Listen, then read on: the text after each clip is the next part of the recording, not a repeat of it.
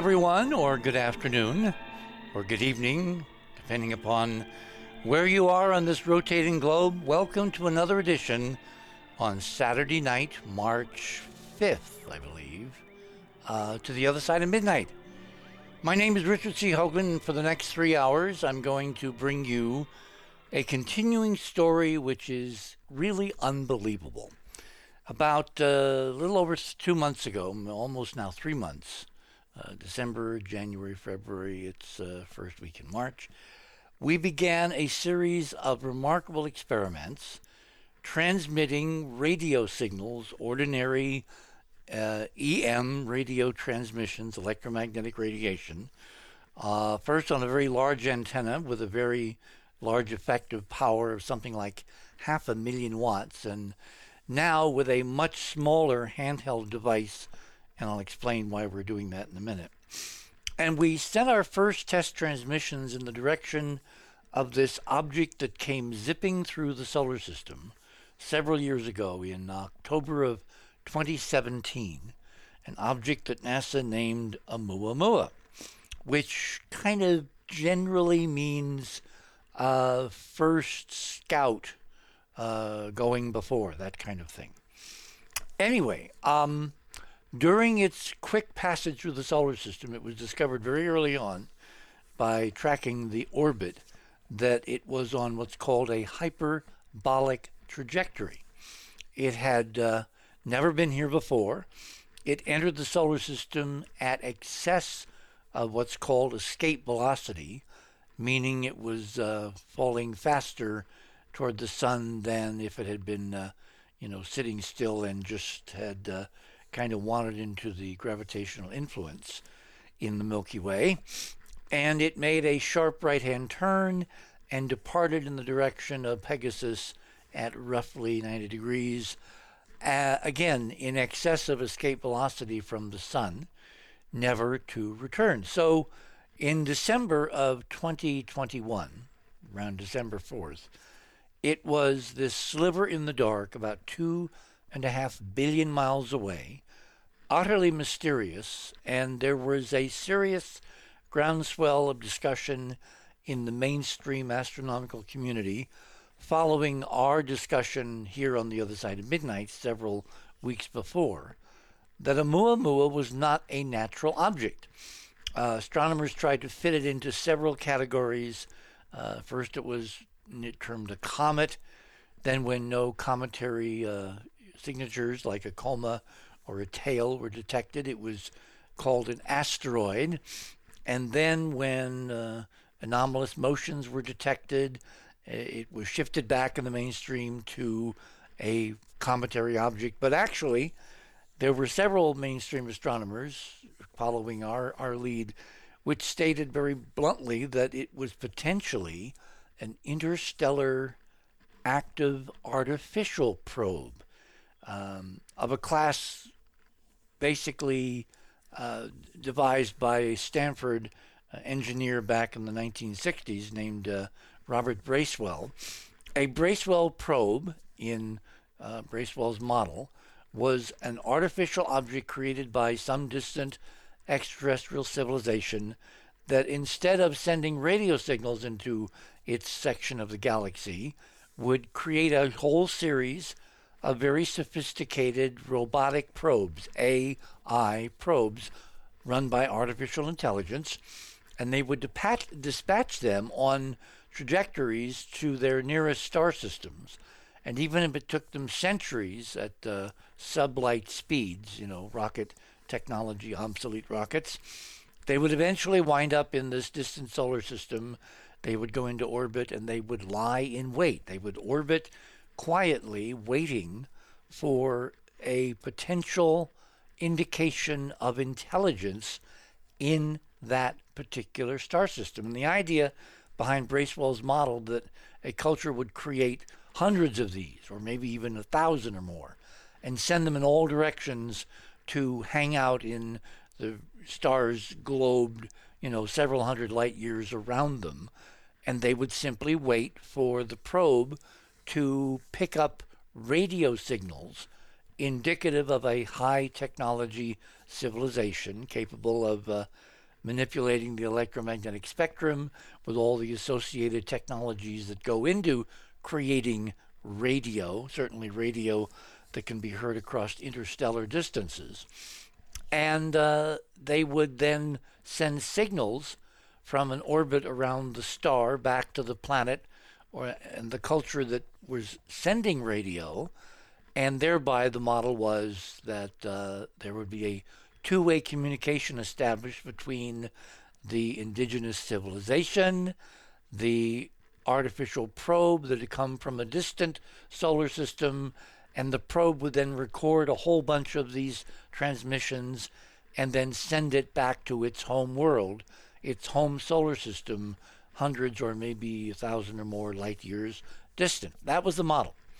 So when Oumuamua came zipping through the solar system, there were some people, us, uh, us at the uh, kind of forefront, who said because of the characteristics of its trajectory, the fact that if you look in detail at the numbers attached to its swift hyperbolic orbit around the sun, including its diving into the solar system at 32 degrees, all of those numbers had over and over again things like phi, 19.5, etc., etc.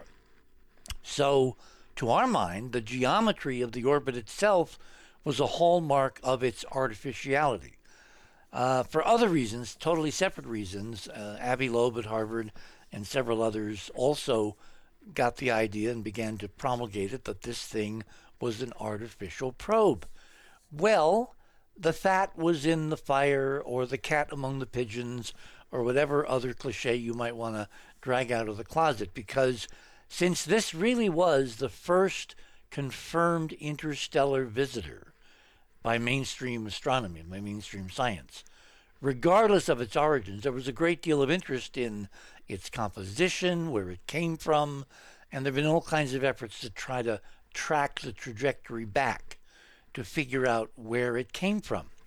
What's really weird is that when you do that, it turns out that the solar system literally walked up on, if you can think of hundreds of miles per second orbiting around the center of the galaxy as walking, it literally walked up on this object which was sitting almost motionless relative to the surrounding stars, which in and of itself is really kind of weird, almost like someone had put it in our path, like putting a buoy on the course of a giant ocean liner in the middle of the dark Atlantic and waiting for the two objects to to meet.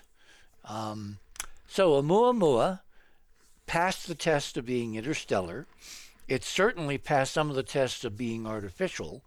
But during the time that it came whipping around the sun, the only public effort that we could track down was an effort by, oddly enough, a Russian oligarch who lives in Northern California and who has a few billion extra dollars to kind of uh, spend on whatever he wants to. And he funded a week of listening time at one of the world's premier radio observatories in Greenbank, West Virginia, uh, long about December. And the the spec specifications of the of the program were that if something as small as a cell phone or a smartphone had been broadcasting from Oumuamua at its distance from Earth at that time, which was uh, well beyond the orbit of Mars and approaching the orbit of Jupiter. I mean, it was really moving fast. Um, this radio telescope listening session over about a week, several sessions, would have picked up the signal. Nothing was heard, or so we have been told. What I found kind of curious, if there was serious interest in the artificiality model, is that no one, under the rubric of Bracewell's original idea, which was that such a probe would only respond if it got a message, if it got signals, if someone actually tried to talk to it. No one that I'm aware of, either the deep state, the military, the mainstream international astronomical community, amateurs, nobody tried to communicate with Oumuamua as it was zipping past the Earth and departing into the far distant dark. And I wonder why, even now, that nobody thought to give it a call. So, long around last December, early, uh, late November, early December, we crafted a enterprise mission effort on the part of ourselves and two very interesting researchers, David Sereda and Jimmy Blanchett. Jimmy had the antenna, David had the codes, and so we all agreed that what we would do is to craft a few minute long message comprised of sacred geometry, sacred frequencies, uh, fundamental constants, uh, some scanned images like pictograms, kind of like what the Arecibo Observatory sent many years ago under the aegis of Frank Drake and uh, Carl Sagan. And we would beam it using Blanchett's antenna in northern Arizona uh, periodically during uh, the other side of midnight on a Saturday night on February 4th uh, in the direction of Oumuamua, and we would see what happened if anybody answered the call. Well, obviously, what's happened since has kind of obviated the ancient, kind of archaic Bracewell probe model because no sooner had Blanchett started transmitting, and remember, given that Oumuamua was something like two and a half billion miles away beyond the orbit of Neptune um, at that time on that night and receding at uh, you know tens of miles per second even as we transmitted. Uh, David and I and a few others calculated that it would take almost four hours at the speed of light, the speed of normal radio transmissions for our signal to get to Oumuamua. And then, of course, you start the stopwatch running, and it takes, if they answered instantly, which likely they would not, um, it would take four hours for the information for a return radio signal to get back. That was the minimum time. Actually, if you figure in different languages, decoding, figuring out the frequencies, deciding what to say, whether to respond, all of those things could have added even more hours, if not days, to the total round trip time. Well, things happen very quickly and very dramatically and totally through the sublight or speed of light model into the uh, wastebasket. Because about two minutes after Blanchett began sending the signals, over the course of the next several hours, something like six spacecraft, and the reason we know they're spacecraft is because of their behavior and their geometry. He was able to zoom in on the low light level television camera he had mounted and was recording uh, images, video from during the transmission sequence. Over the next several hours, six different spacecraft with different geometries popped into and then disappeared out of normal 3D space directly above the antenna, photobombing literally that patch of sky where the antenna was directed with Oumuamua two and a half billion miles away beyond it in the dark. Six of them. And they would come on, they'd hang out for a moment, a few frames, and they disappear. They didn't track across the sky, they didn't mimic airplanes, they literally popped into 3D space and then disappeared like they had beamed in and out to another dimension, which one could conventionally call hyperspace. And it all happened in two minutes after he started the transmission. Now, we can interpret this, as we will have some fun doing tonight, in a variety of ways. The most interesting and the least uh, hypothesis laden idea is that the Earth is kind of surrounded by a whole bunch of extraterrestrial civilizations, and they're a lot closer uh, to us than Oumuamua. In fact, uh, they're hanging out somewhere between us and the moon it takes about one and a quarter light seconds to get a signal to the moon and back another one and a quarter seconds. So in two minutes, they could have been within a sphere uh, two light minutes in radius.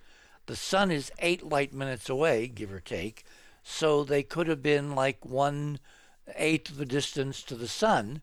And since the sun is 93 million miles away, in other words, they could have been something like 10 million miles out there and went, whoa, who is transmitting tonight with a very powerful signal? Let's go over and take a look. That's the really dumb, simple, stupid model. There are much more interesting but more complicated hypotheses to explain uh, what happened that first night. On the radios, remember, we were also listening for return signals on the radio on the two frequencies, the two sacred frequencies, the two special hyperdimensional frequencies we had chosen to transmit on, which was 144.1 megahertz, that's million cycles per second, and 432 megahertz, million cycles per second. Well, what was very curious is that after Blanchett stopped transmitting, he switched his antenna system to receive. And no time during that experiment or any time during subsequent experiments did he receive radio signals back on the antenna system and the radio receivers attached to it that was used in the transmission. But what he did get and what David Sereda got were reception of transmissions on a handheld radio, which is made by the Chinese. Its brand name is Baofeng. Uh, it's kind of the handheld portable ham radio choice of a whole bunch of hams all over the planet. It apparently is the best technology. Uh, you can either transmit about 8 watts or you can receive. You can do one or the other, or you can do both. Uh, you need a license to transmit. Uh, but receiving, obviously, it's like any other radio, you just listen.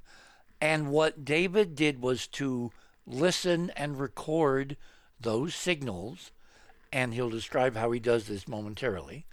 And Blanchett did the same thing um, and at widely separated points, two points that night on the evening of December 4th on planet Earth, those radios went were alive, not just with the sound of music, but with the sound of actual specific coded radio return signals initiated within minutes of our sending a test transmission to Oumuamua. And obviously, because they came in much quicker than the radio time delay between us and Oumuamua, that is one of the reasons why uh, we're all kind of in agreement that whatever we're getting on the radios, it's not actually a radio transmission. It's not electromagnetic radiation. Something else is triggering the speaker. Uh, think of it as a kind of a hyperdimensional uh, tractor beam, which vibrates the speaker, which in turn, because speakers are surrounded by magnets, generates in the radio an electromagnetic uh, in induction. So that's why you can actually plug cables into the radio and and feed it into a computer and record this uh, on a computer. But it's not really radio. It's something obviously that is traveling many, many, many times faster than the stadial speed of light. So, what could it be? And much more important, who are we talking to? Well, over the next several weeks, ending uh, uh, a couple weeks ago on February 20th for the time being, we have been upping our game, expanding our experimental envelope, and we introduced a whole new factor to the ongoing experiment. Because when we decided on one of those weekends not to send the signals to Oumuamua, but instead, at my suggestion, we sent the same signals to the moon. One of the interesting things that we got back was a coded series of numbers that instantly led us to a very phenomenal and unique place here on planet Earth, i.e., Stonehenge. So then we thought, Jon Womack and I, and a couple other people thought, well, wait a minute. What if we were to take one of these handheld radios and within the environs of the most ancient known astronomical observatory built on Earth and built to track, among other things, the phases and cycles of the moon, which is why I think our moon transmission got Stonehenge in the conversation. We said to ourselves, well, what if we were to transmit to our same unknown receivers, our audience out there, our mysterious people who are obviously listening and will respond if we send them information. What if we use Stonehenge as a kind of a ground plane or a location to do the next phase of the experiment? And so, several weeks later, uh, on February 4th, we sent our Intrepid Away team um, agent, our, uh, our explorer uh, extraordinaire, Maria Wheatley, who we will introduce uh, shortly uh, in the morning in the conversation. And we sent her into Stonehenge, and it turned out to be during the height of an extraordinary British hurricane in the middle of the winter, with winds topping 120 miles an hour in some sections of the island. And I guess it was 80 miles an hour around Stonehenge when she was able to, um, uh, on a very sleety and rainy afternoon, manage to stand there in the center of the monument and send and receive another set of coded signals. Well, we fast forward the film now, and we've done this now twice because we decided that we would try it one more time. Maria did. She is definitely an intrepid explorer. And um, this time, because of this bizarre weather, which has persisted, she was unable. They had closed Stonehenge down. So on the afternoon of the 20th, she was unable to get into the monument but fortunately, when Robin and I were in Guatemala measuring uh, uh, the uh, sacred sites there, we discovered, particularly around Chichen Itza, that if you are within a few miles of one of these ancient sacred sites, um, you can uh, pick up information, you can see measurable physical instrumentation respond, you can record the results. Uh, I did this with the Accutron system. So it was on that basis, on that theory, that I said to Maria, well, if you get within, you know, a mile or two of the monument and you start recording and you start transmitting, um, we should get very interesting data. And that is exactly what occurred, as you were going to hear. So before I bring on our panelists tonight, I want to go through a couple of very important things. Um, if you go to the other side of midnight.com, if you are a uh, new listener, I was on Coast to Coast the other night, and I presume we have a lot of people from the Coast audience who are kind of curious as to what's going on over here at the other side of midnight. Well, if you uh, go to the website, click on, or you, you type in, or you um, you know input the other side of midnight.com, that will take you to our URL, our homepage. Take click on tonight's banner which says rather um, succinctly what we're doing open hailing frequencies, continuing Stonehenge ET transmissions, new responses. Click on that banner. That will take you to the guest page. Right under the guest page, you will see fast links to items with my name, Jon, David, Thomas, and Maria. Click on my name. That will take you down to the uh, section of the uh, page Radio with Pictures where I have a couple of news items at the top. Those are links to the ongoing uh, progress in the unveiling and commissioning of the all the instrumentation of the Webb Space Telescope, which is successfully proceeding to its operational phase somewhere in July of this year. Those first two links take you to the NASA site. The first is a blog. Uh, describing the latest uh, commissioning results. The second is where is the telescope, gives you a kind of a uh, overview of the instruments and the temperatures and physically where it is around the L2 point and all that. Item number three. Now, this is very important because as you're going to hear later on in the morning, one of the things that has happened from these succeeding transmissions, certainly from Maria's first efforts in Stonehenge on the 4th of February, is that we got messages which, when uh, David decoded them, um, gave us a number that at the you know, except to, except to David, it was a number that kind of hung there in space with no real connective glue. It was 20.6 was the number. And David said immediately, "Oh, that's the royal cubit that he's figured out from separate research over many years." But I, you know, I'm I'm I, I like multiple evidence, multiple lines of evidence. So I was kind of looking around for something more than that. And about two weeks later, we had the second shoe drop. Because as you may know, we're going to talk about this in some level um, uh, later on in the morning. Um, about two weeks after February 4th, the, the um, um event that kind of rocked the world uh, took over, and that was this extraordinary event in the South Pacific called the Tonga explosion.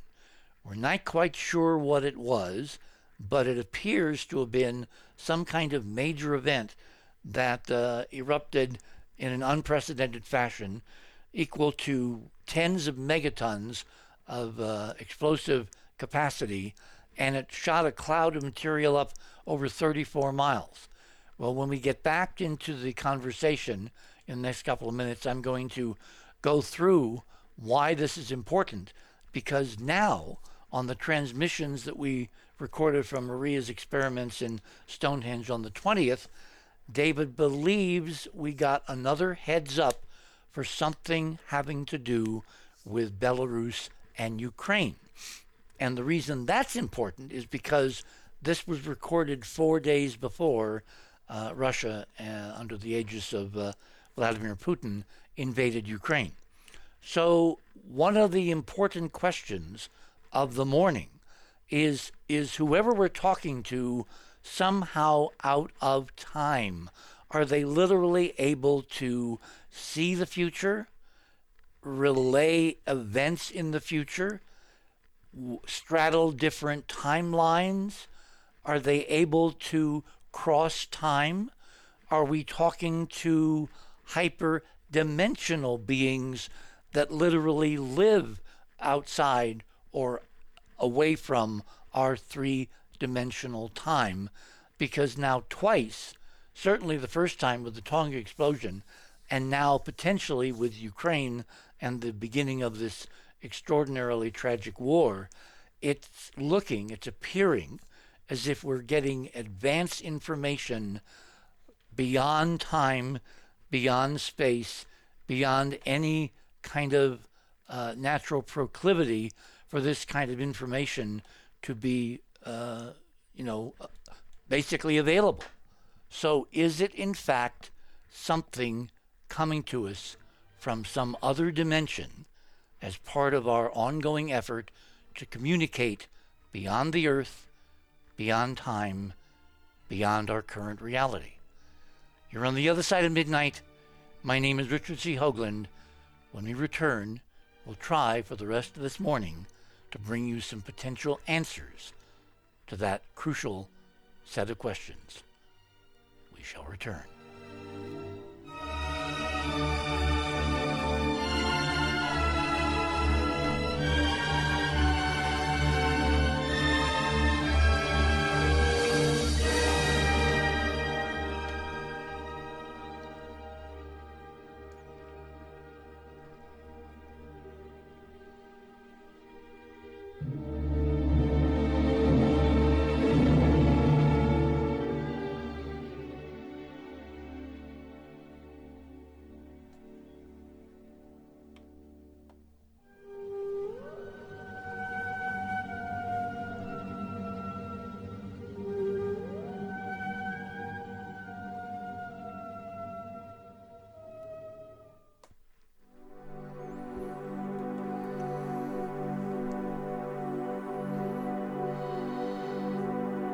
My approach to it has been, of course, from this academic scientific side to try to show that from that point of view that even in the in the depth of the of the data that they're presenting, they don't have a case.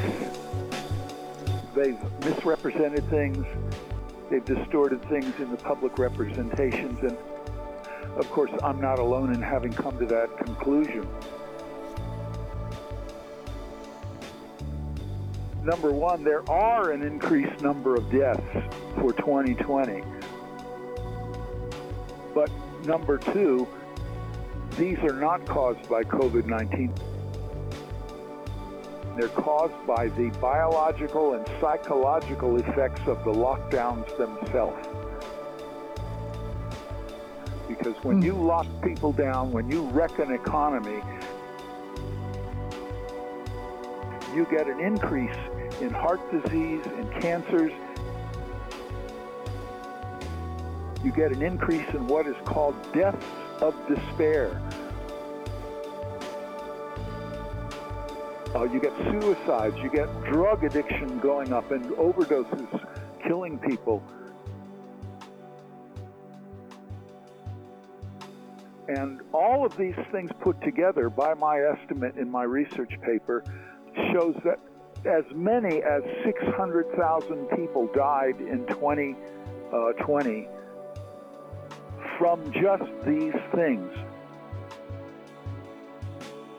deaths by despair and the effects of the lockdowns and the forced masking.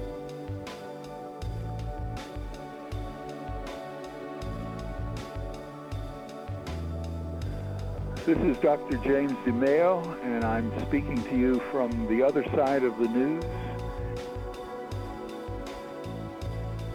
Your program, I must say, compliments you. You're doing a great job in assisting to get around these barriers of censorship and erasure that the mainstream media is doing. Uh, so it's very important, and I congratulate you for the work you're doing. I'm an invited guest on the other side of the news, and I found it to be a very enlightening and helpful and wonderful experience being interviewed by three intelligent people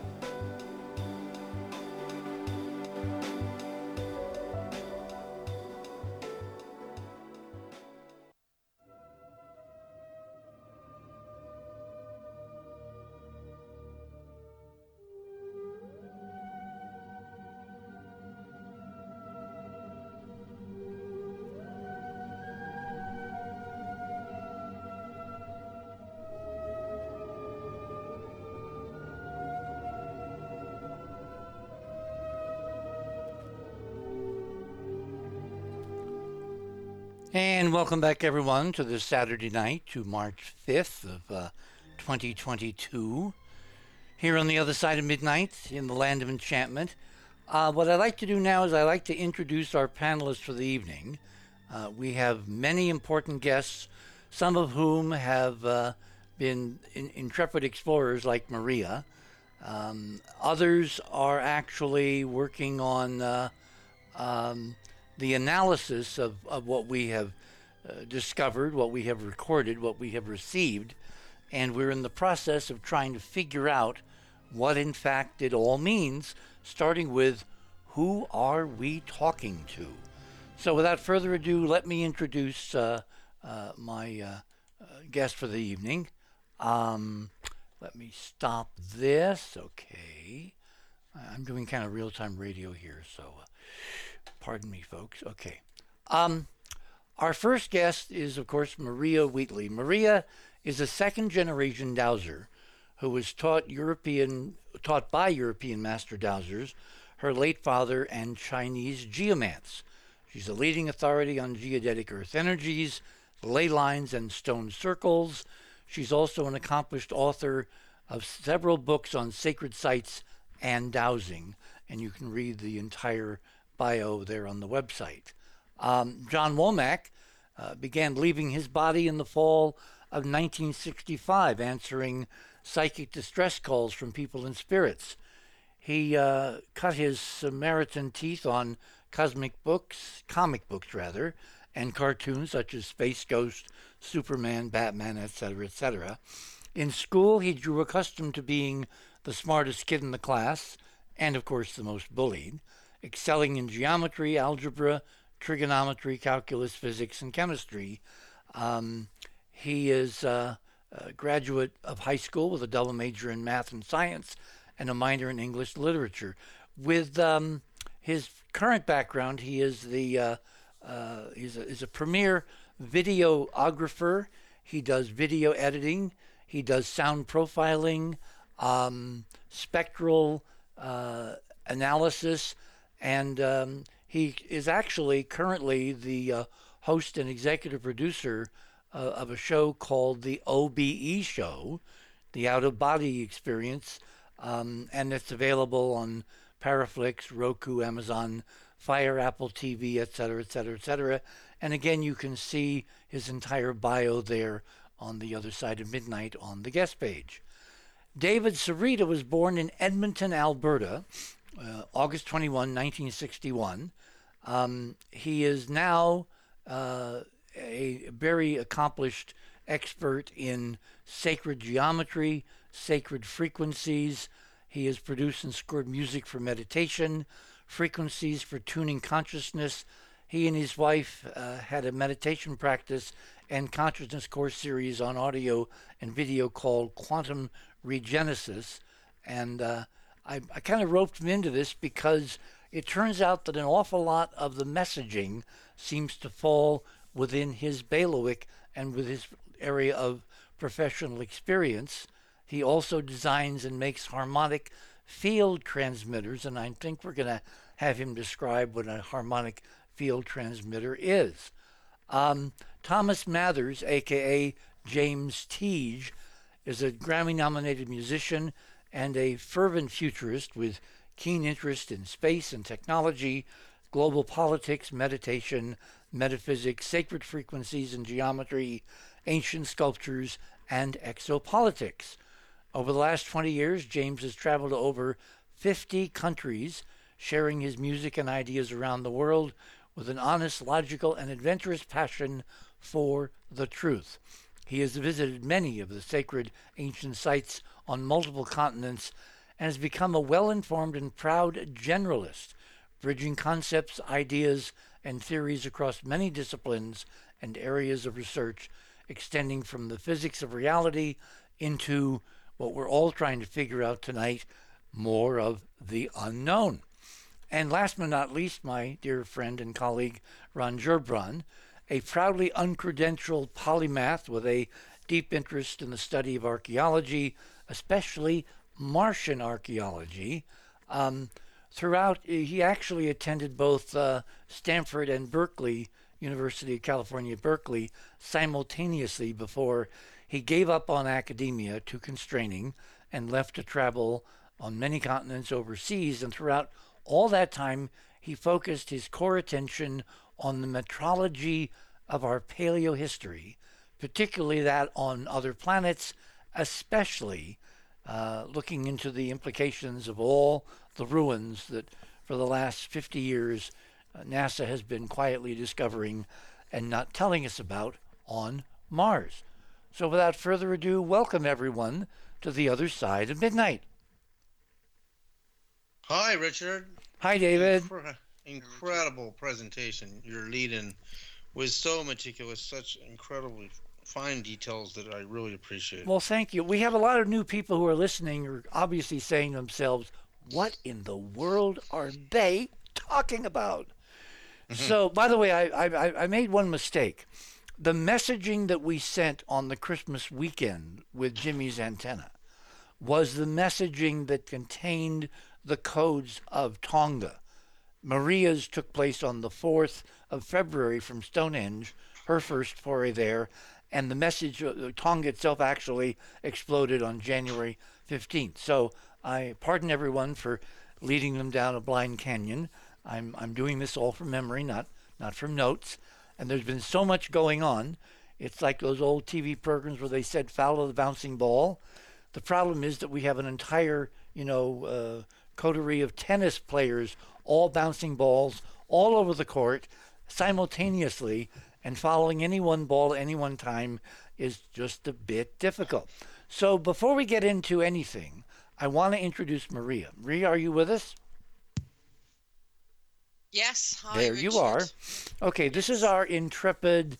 What should we call you? We should think of a name because archaeologist is so kind of banal.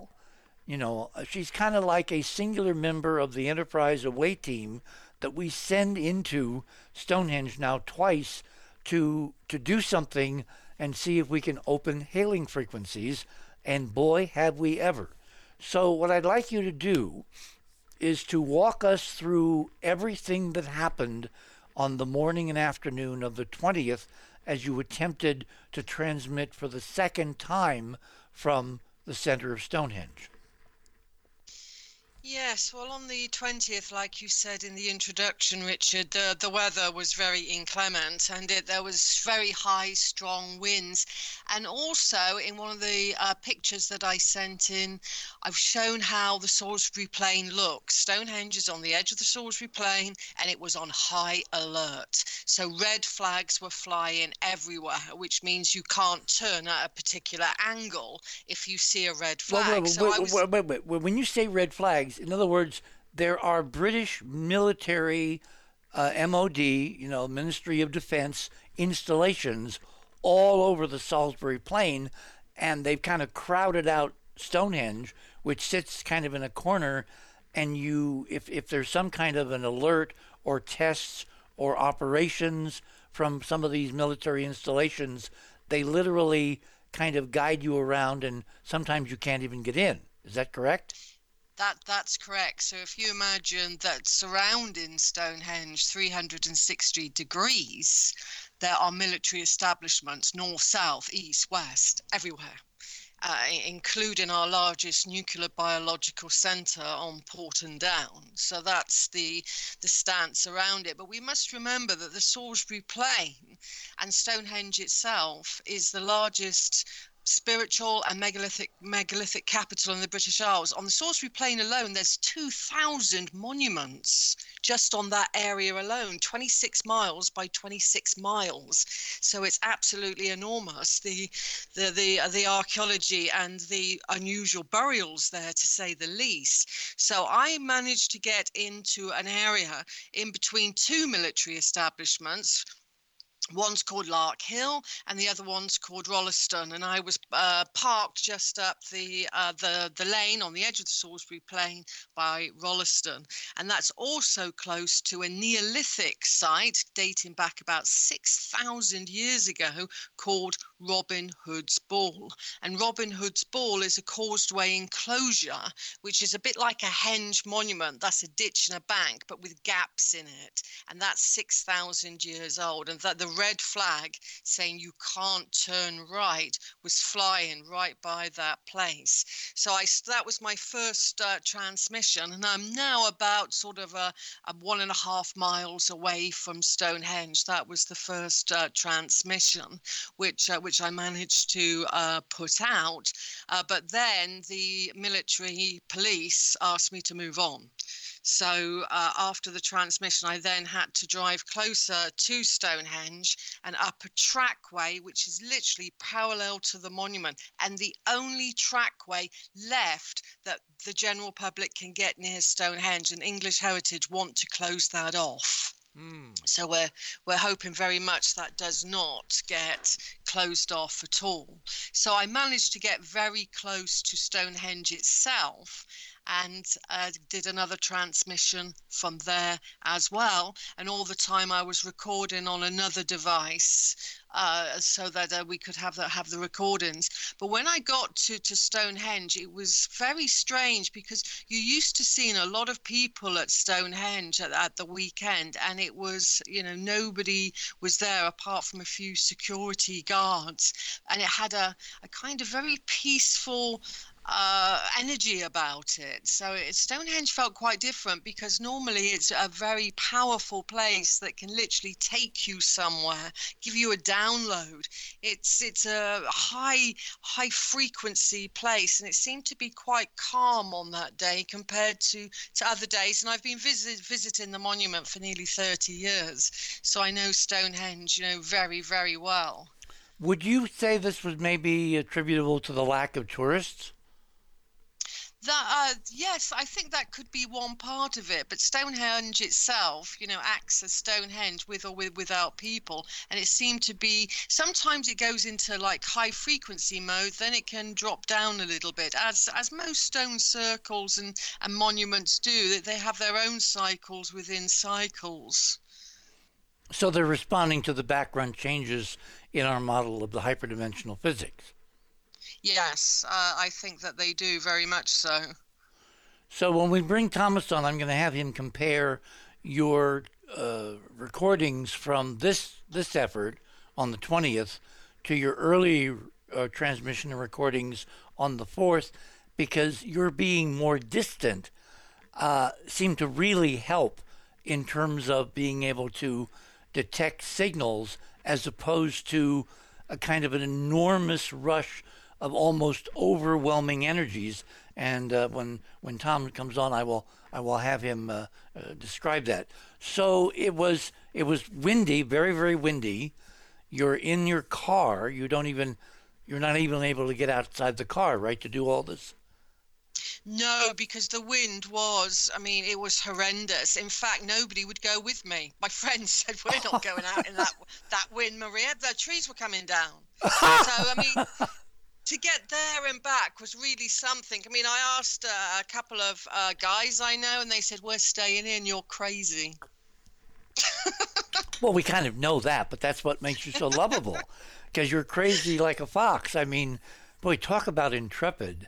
Um, okay, so let me move over to David, because um, what I find really interesting is we've got three separate analysts who are looking at this data through three separate lenses, and they don't talk to each other before they get their results, and then they talk to each other and compare notes, and we post uh, as much as we can on on the site to fit within the you know time frame of the program. And obviously, this is why we're going to be doing this in two parts: part one tonight and part two tomorrow night, because we have a lot of detail to talk about.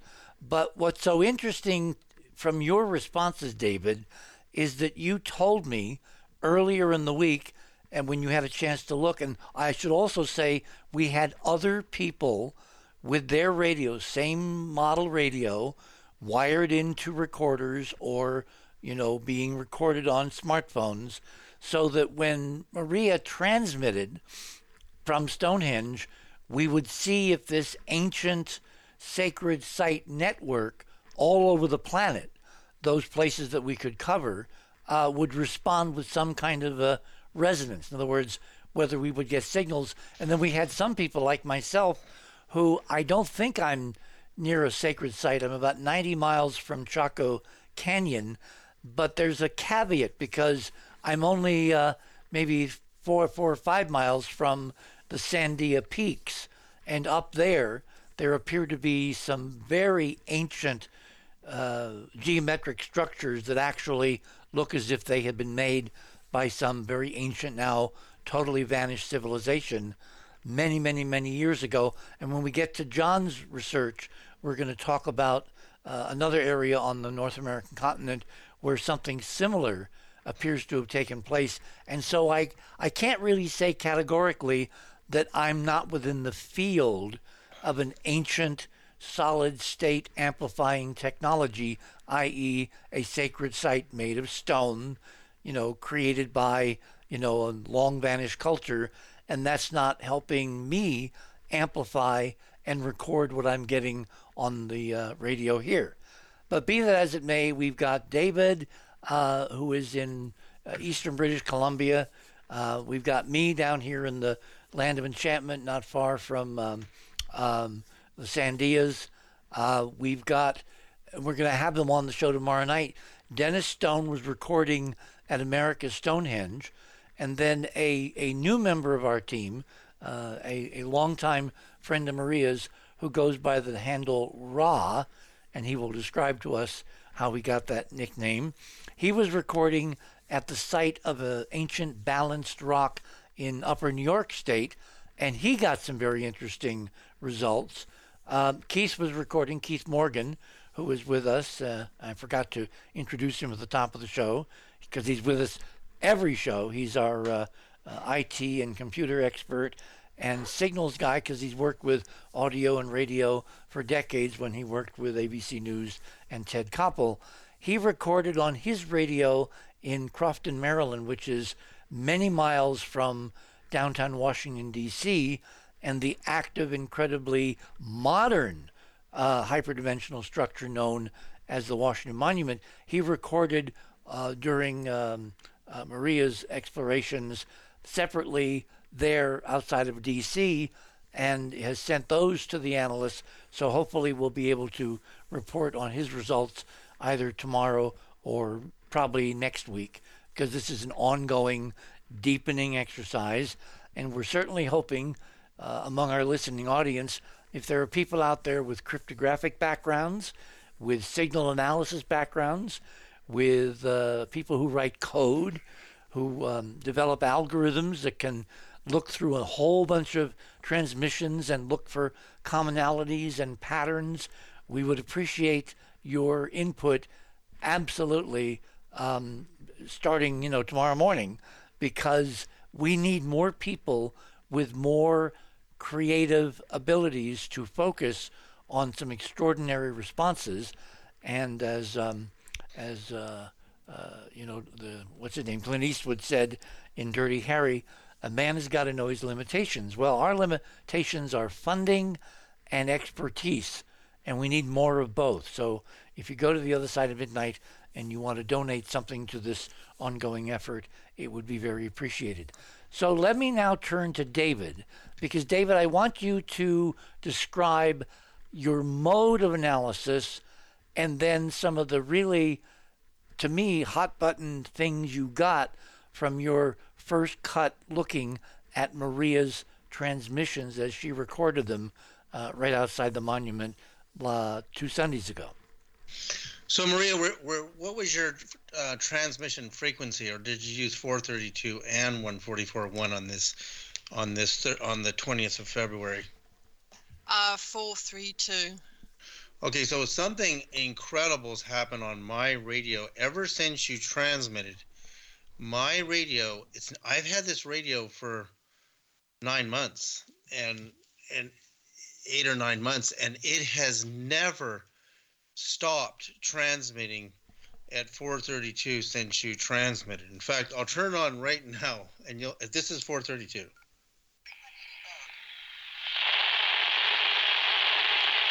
and it's constant and inside of that apparent squelch are numbers and I'm going to kind of go backwards here because the, the invasion of, of Ukraine um, by Russia was February 24th. It's a miracle that you were transmitting four days before. And my what happened on the 26th of February, I, I sent this message out to you, Maria, Keith, and, and Richard. I keep getting this number on my frequency meter, 1697.62, which happens to be the square root of – the square of two royal cubits. And and and again two royal cubits is found in over 16 places in the great pyramid. And i thought why do they keep pointing me to the great pyramid to the great pyramid? What does the great pyramid have to do with stonehenge now my new data from your from the analysis of your frequencies maria there's one section of the recording where i've got my meter in front of in front of the recording, and I keep seeing. So, David, David, hang on, hang on. For people who are new to this, you got to start from square one. How are you analyzing the signals? Be detailed. Okay, the way I analyze the signals, you go to the other side of midnight.com and scroll down to David's items. Or you can click to... on David under fast links. Okay, so let me just show you an example and and i want you to go to item two and this is so shocking click on item two This is a new breakthrough in in our analysis method. And the the when you oh, click on oh item two, my God. yeah, it's mind blowing. Oh So- my God, David. This The the why did I keep getting so the number on the bottom left, twenty nine point nine seven nine nine. It, it, it was solid on Maria when I was playing her frequencies. It I've never seen my meter do this. It stayed there for a solid 10 or 15 seconds, whereas normally the numbers are jumping around all over the place. so they're flickering past and you have to vi- This you, number you, you have to you have to video record them and then play it frame by frame to catch these numbers. exactly what I'm doing. So I take my video camera on my iPad in front of my phone, which is running Frequency Meter Pro, accurate to two decimals, and I'm putting my my frequency meter in front of my speakers, playing back Maria's recording. Now, the fact that I got the Great Pyramid again and again and again, and I said, why is it that I keep getting the Great Pyramid? And I realized. No, wait, wait, wait. You, you, you, you made a leap. You got to connect with people that may not see the graph. Not everybody is on a computer or on a phone that can look at this. Okay, so what shows up on my meter are the numbers for the north latitude of the Great Pyramid. Now I've seen these numbers before and and they they are the same as the speed of light in metric in kilometers per second. All you have to do is move your decimal over because the number you're seeing, the decimal is is not in the correct position. That's but they're the same numbers. So it's noted that when you go onto Google Earth, you can do this right now, and you, you switch your degrees, minutes, and seconds to digital, 10 base, and the location of the Great Pyramid of Egypt to a T is 29.9799 is the north face of the Great Pyramid precise. 29.9799 degrees north latitude.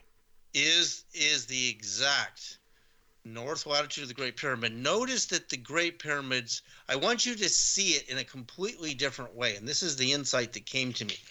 Think of the eye of Ra and the eye of Horus. Think of the Great Pyramid. Literally, the Great Seal of the United States on the back of the one dollar bill is, is the eye above the pyramid. Mm-hmm.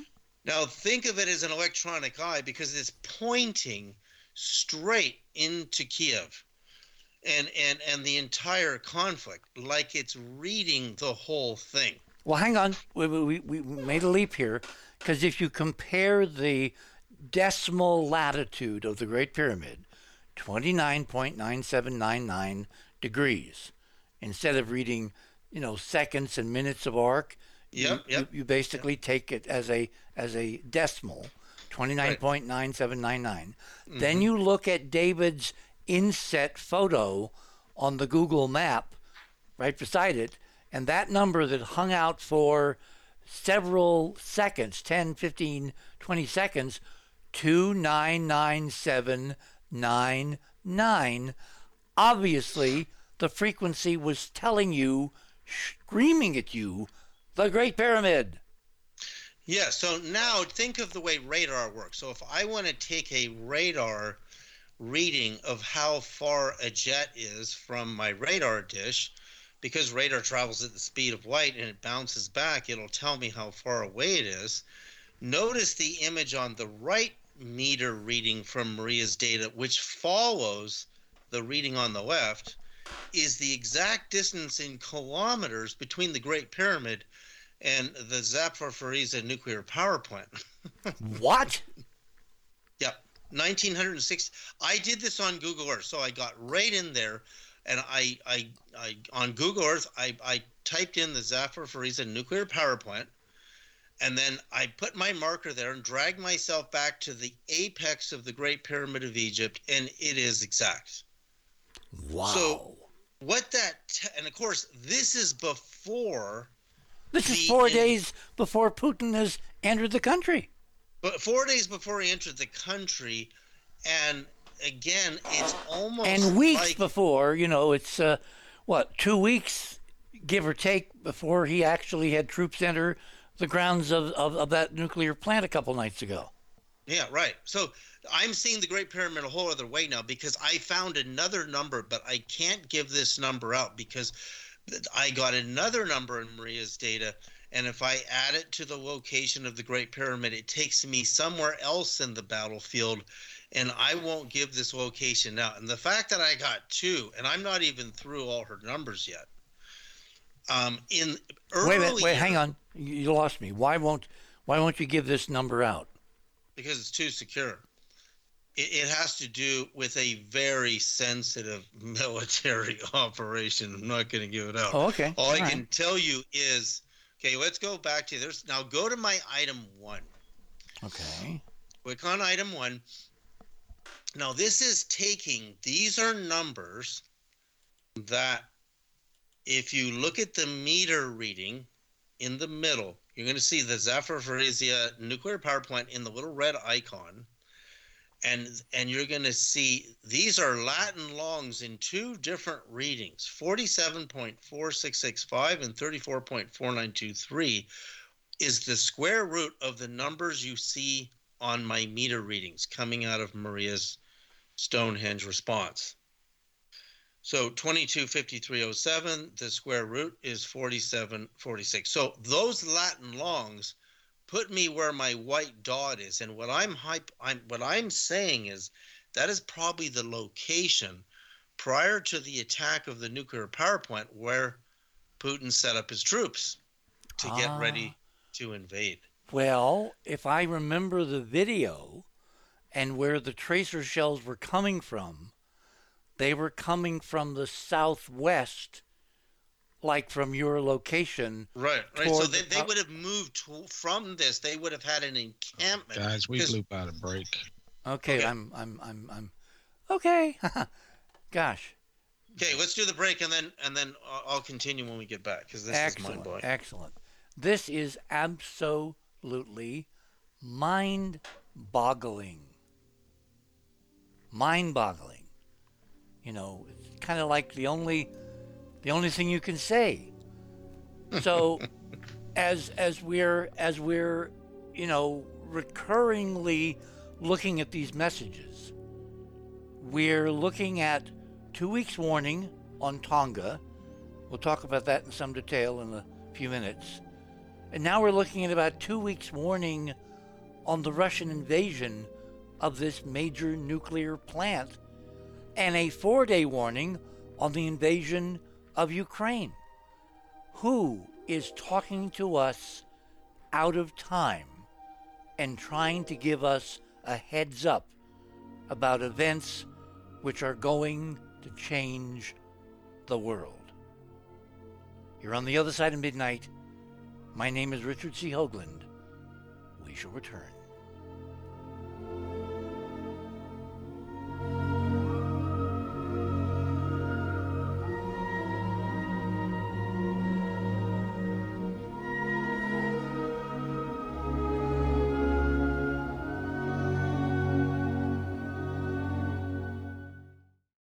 Thanks for listening to this exciting first hour. Now, the second and third hour of the show is available to Club 19.5 members only. Please support the show by subscribing to Club 19.5 and join our very interesting community. To do that, please visit the website, theothersideofmidnight.com, and click on the Join Club 19.5 link in the left hand column. As a Club 19.5 member, you'll gain access to the rest of this show and all previous 350 plus shows that we have done. Now, recent Club 19.5 member archive recording have the commercials removed and the sound quality has been enhanced. You'll also receive a dedicated private podcast feed that contains these enhanced show recordings. And you'll be able to download the MP3 files directly from the archive if you prefer. As a Club 19.5 member, you'll also be the first to preview our new videos and reports. We'll be adding exclusive new features to Club 19.5 as we go forward. And boy, have we got some amazing things to tell you about in the coming weeks. So please support the show and don't miss all the exciting new things we have planned. I want to thank all our Club 19.5 members because without your guys' support, this show would not be on the air. Please help us continue growing the show by subscribing to Club 19.5 today. And when I say We really need you. We really need you. Over and out.